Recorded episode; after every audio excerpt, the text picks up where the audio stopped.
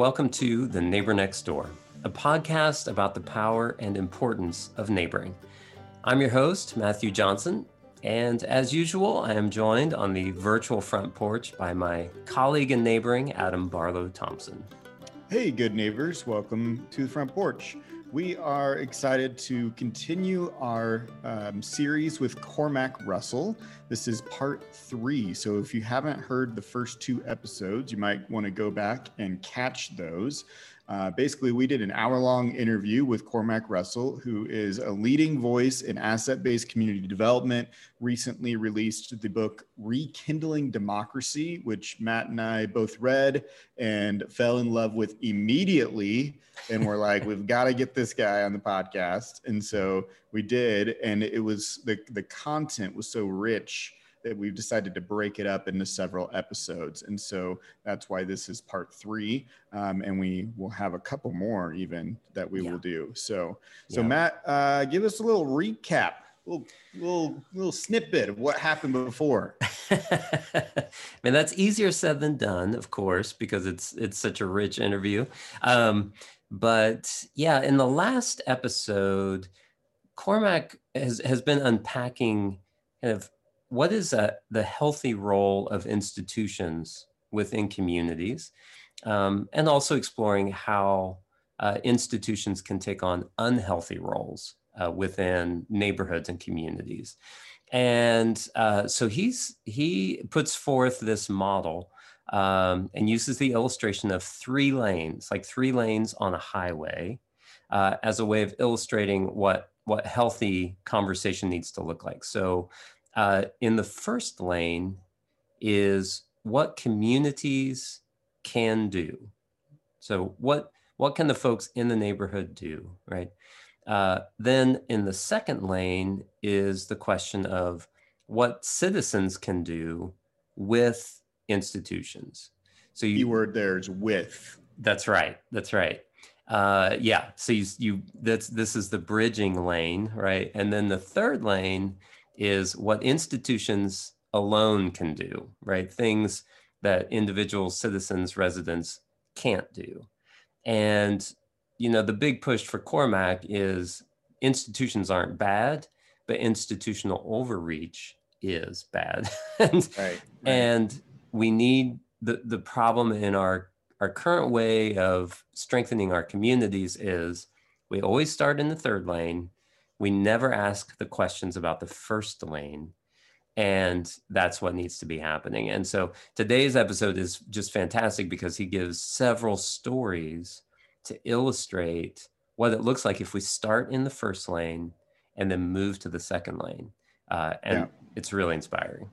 Yeah so we're just going to play about 10 minutes of that interview including our responses um, to that conversation and so uh, we'll let Cormac kind of take it away by sharing some of these stories, and then we'll come back at the end with a little bit of a closer.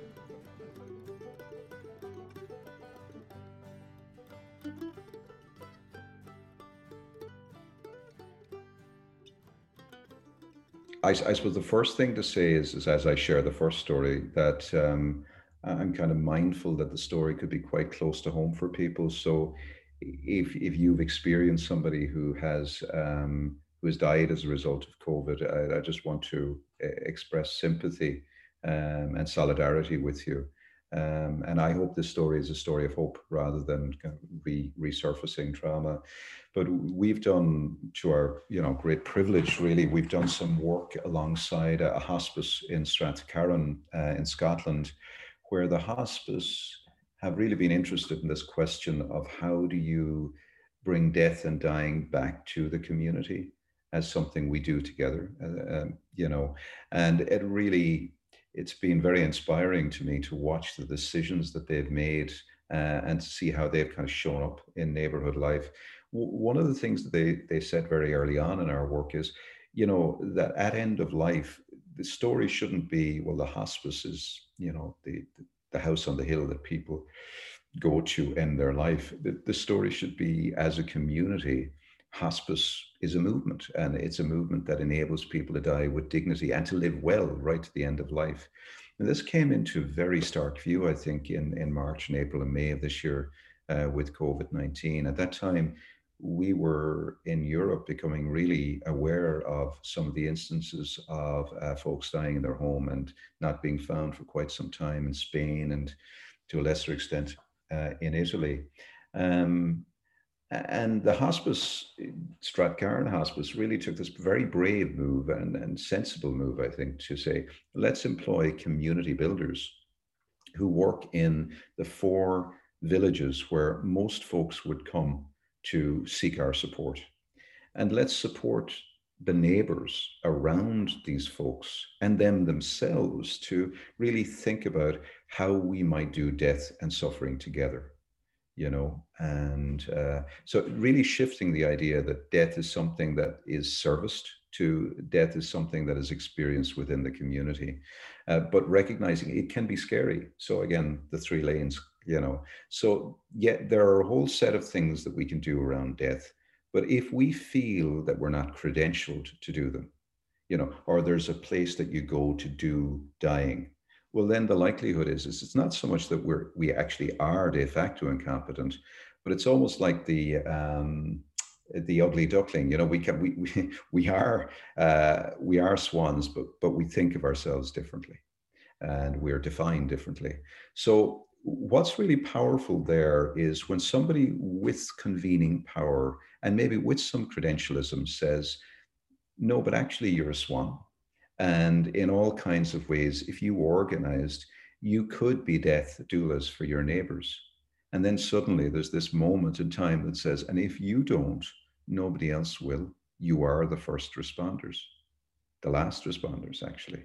So, in a sense, those two things coming together highlight this first lane. And a, a less kind of um, perhaps upsetting um, or maybe upsetting is the wrong term, but less intense example is the fact that uh, many schools around the world at that same time closed down and our kids came home and we ended up taking on the function of teaching them.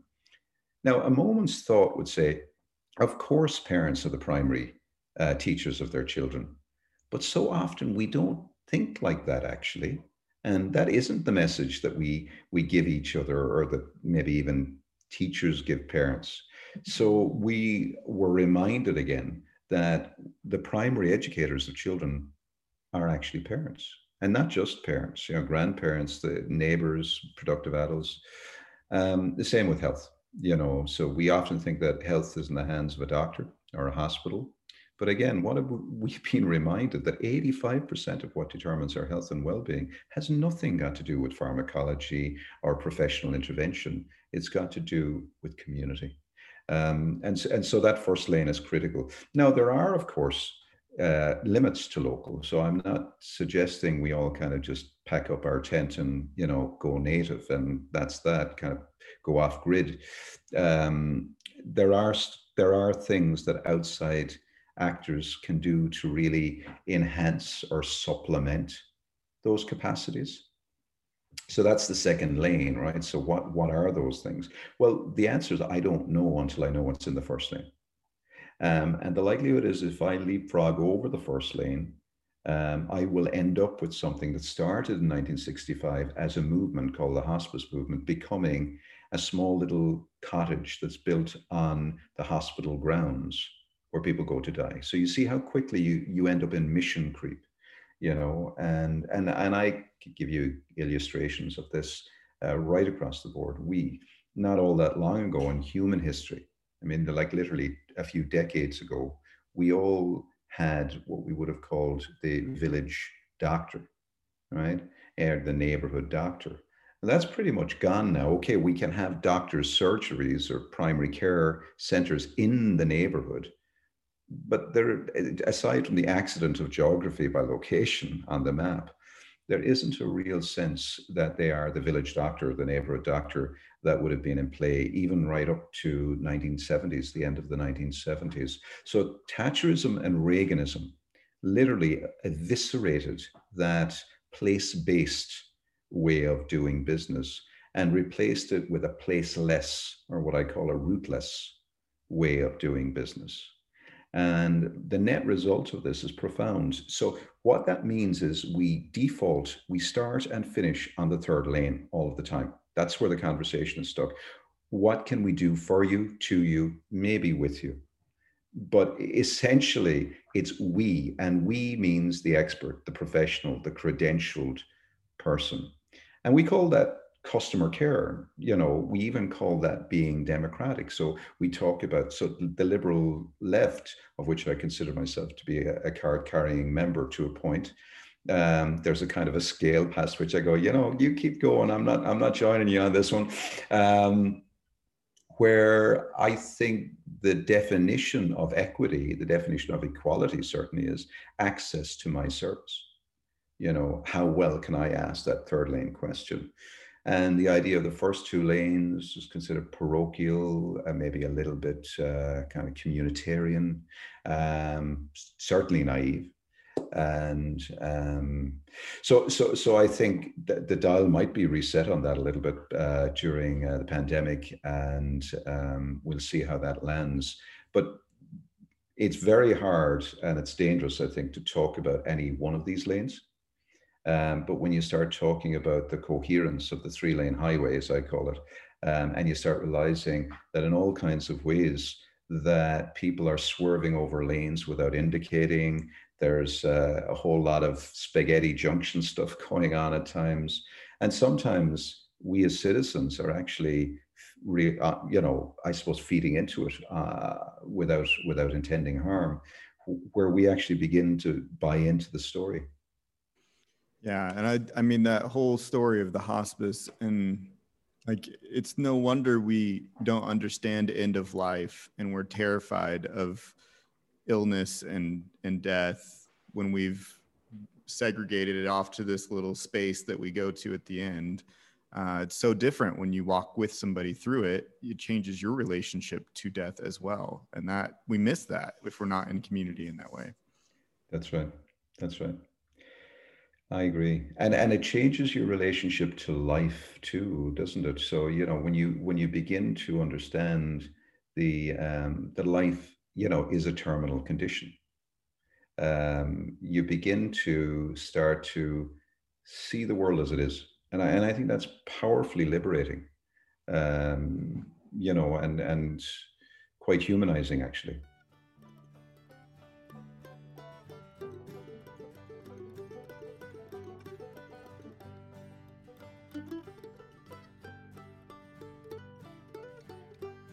Uh, so yeah, Adam, I think we could pretty safely call that a mic drop moment. Yeah, yeah. I was trying to make this like nice, wise point, and then Cormac's like, "Yeah, let me just put a little fine, finer tip on that point for you there." yeah, pretty, pretty great. Yeah, yeah. Um, and again, I, I just, I think the whole, the whole, this whole segment, I, I just I, I think it's really inspiring because it it casts a vision of what we could be moving towards in in multiple areas of our life, right? Like he uses the example of the hospice movement and and then the education movement and eh, or education system and but I can see how this could reach out and and impact all of our communities and all the different institutions that we interact with, which is really a beautiful and hopeful thought to me. Yeah, yeah, absolutely. Yeah, I think that's why we love his book so much, is because it does lay the groundwork for deep, deep change across many sectors of our lives. So. Yeah, yeah. So, I mean, I feel like we need to just end there, uh, and and we need to just all go out into the world and start asking those first lane questions. So, yes. you know, so let's Great. let's just wrap this up. Absolutely. We've said enough.